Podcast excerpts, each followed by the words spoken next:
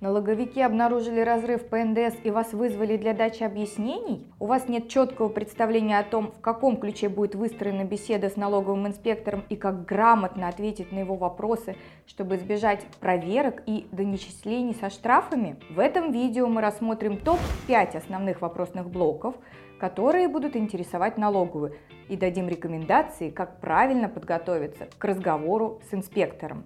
Итак, поехали! Информация о контрагентах. Поскольку разрыв по НДС всегда возникает, когда один из контрагентов цепочки не отчитался по НДС, приготовьтесь к тому, что налоговый инспектор обязательно будет задавать вопросы относительно ваших контрагентов. Примерный перечень вопросов этого блока будет выглядеть так. Как давно компания работает с данным контрагентом? Или проблемная сделка носила разовый характер – Какими сведениями вы располагаете о деловой репутации контрагента? Знакомы ли вы лично с руководством компании контрагента? Нет ли между вами отношений родства, дружбы или иных признаков взаимозависимости? Есть ли у вас актуальные контакты контрагента? Кто непосредственно контактировал с данным контрагентом и каким образом? Кто подписывал с ним договор и иные документы?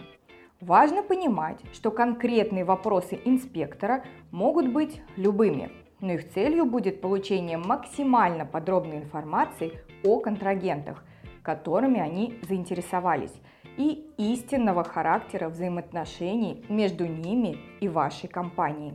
Перед тем, как отвечать на такие вопросы, вы должны четко представлять себе подлинное лицо вашего контрагента. Если вы абсолютно уверены в нем, то можете смело предоставлять инспектору ту информацию, которой вы располагаете. Если же такой уверенности нет, или вы твердо знаете, что ваш контрагент фирма «Однодневка» или же аффилированная с вами компания, то прежде чем идти в налоговую, обязательно посоветуйтесь с опытным налоговым консультантом. В противном случае вы рискуете попасть не только на проверку с доначислениями и штрафами, но и оказаться фигурантом уже уголовного дела. Должная осмотрительность. Этот блок вопросов также будет непосредственно связан с выяснением характера взаимоотношений вашей компании с контрагентами, а точнее с критериями их выбора.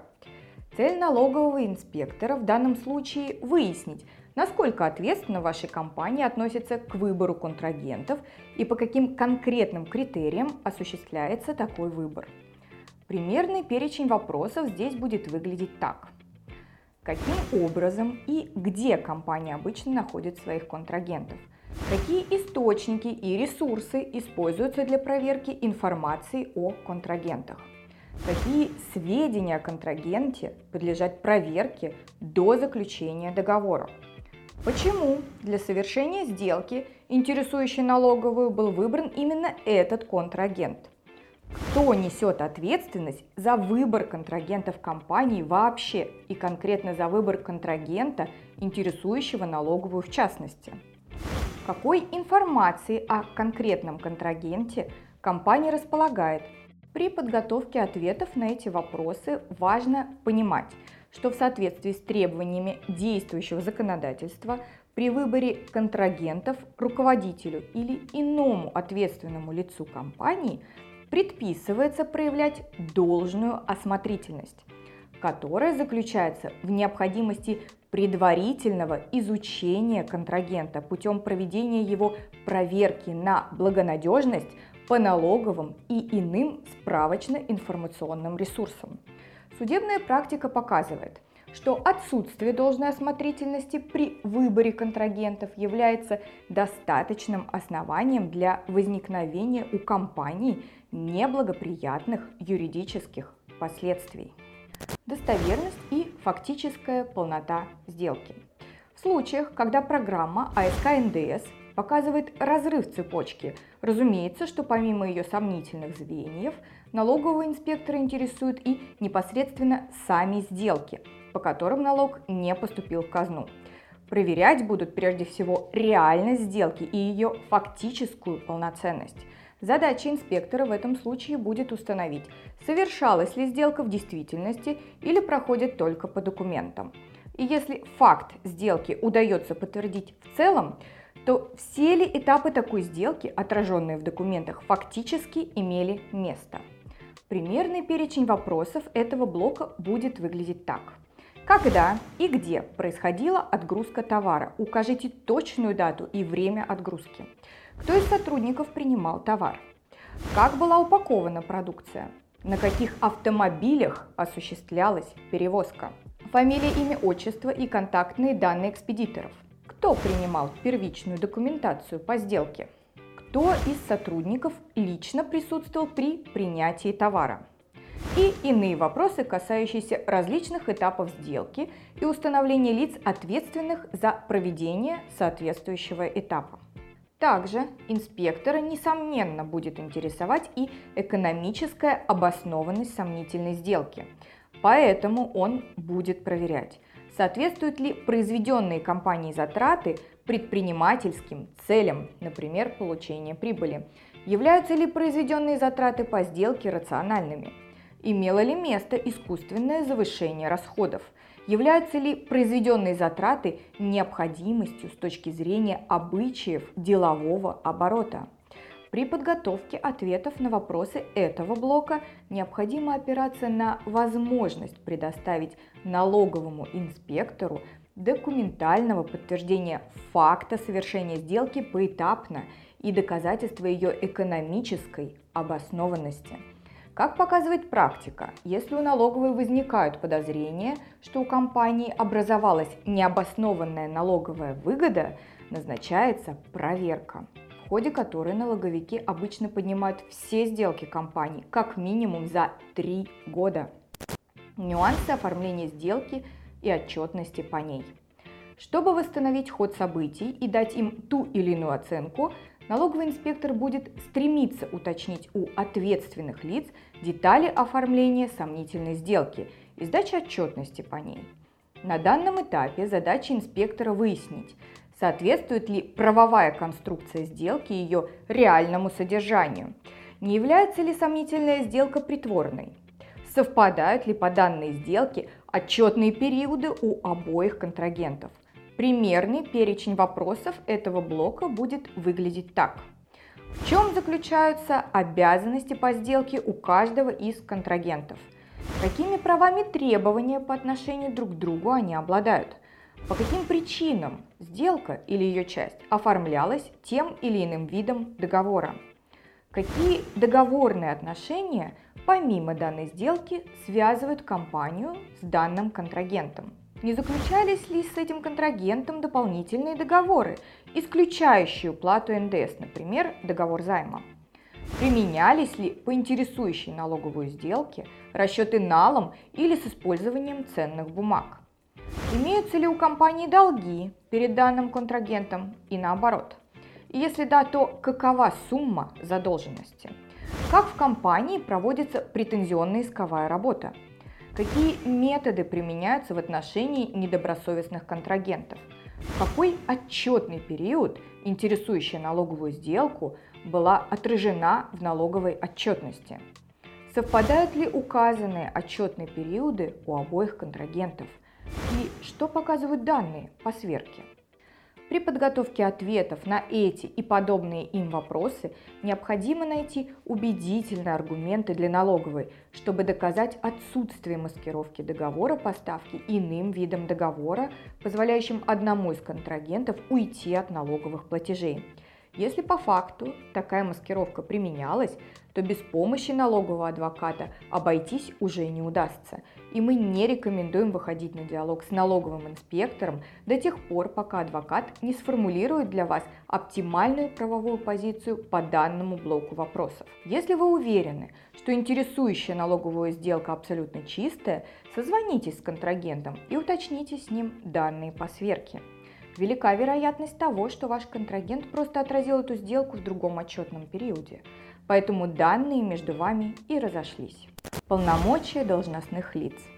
При обнаружении разрыва по НДС в обязанности налогового инспектора входит и установление полномочий должностных лиц, ответственных за совершение сомнительной сделки и формирование по ней налоговой отчетности.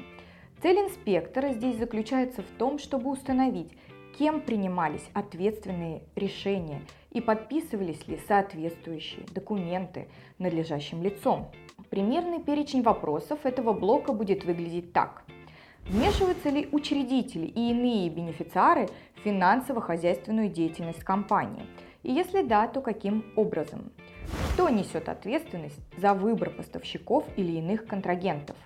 Кто несет ответственность за проверку контрагентов? Кто отвечает за подготовку договоров с контрагентами? Кто отвечает за принятие исполнения по договору? Кто несет ответственность за хранение и учет товарно-материальных ценностей? А кто несет ответственность за подготовку и сдачу отчетности? И иные вопросы, уточняющие полномочия должностных лиц. При подготовке ответов на эти вопросы необходимо уточнить соответствие должностных полномочий сотрудников, принимавших участие в сделке, интересующей налоговую, их должностным инструкциям и положениям уставной документации. В случае выявления несоответствий, по возможности ликвидировать их до визита в налоговую инспекцию – при необходимости предварительно проконсультируйтесь у опытного налогового специалиста, который поможет вам установить факты расхождения полномочий и подскажет, каким образом их можно устранить. Как отвечать на неудобные вопросы? В случае, если вы без предварительной консультации с налоговым специалистом пришли на беседу к инспектору и какие-либо заданные им вопросы застали вас врасплох – лучше всего избежать прямого ответа или, по крайней мере, отсрочить его до следующей встречи с инспектором.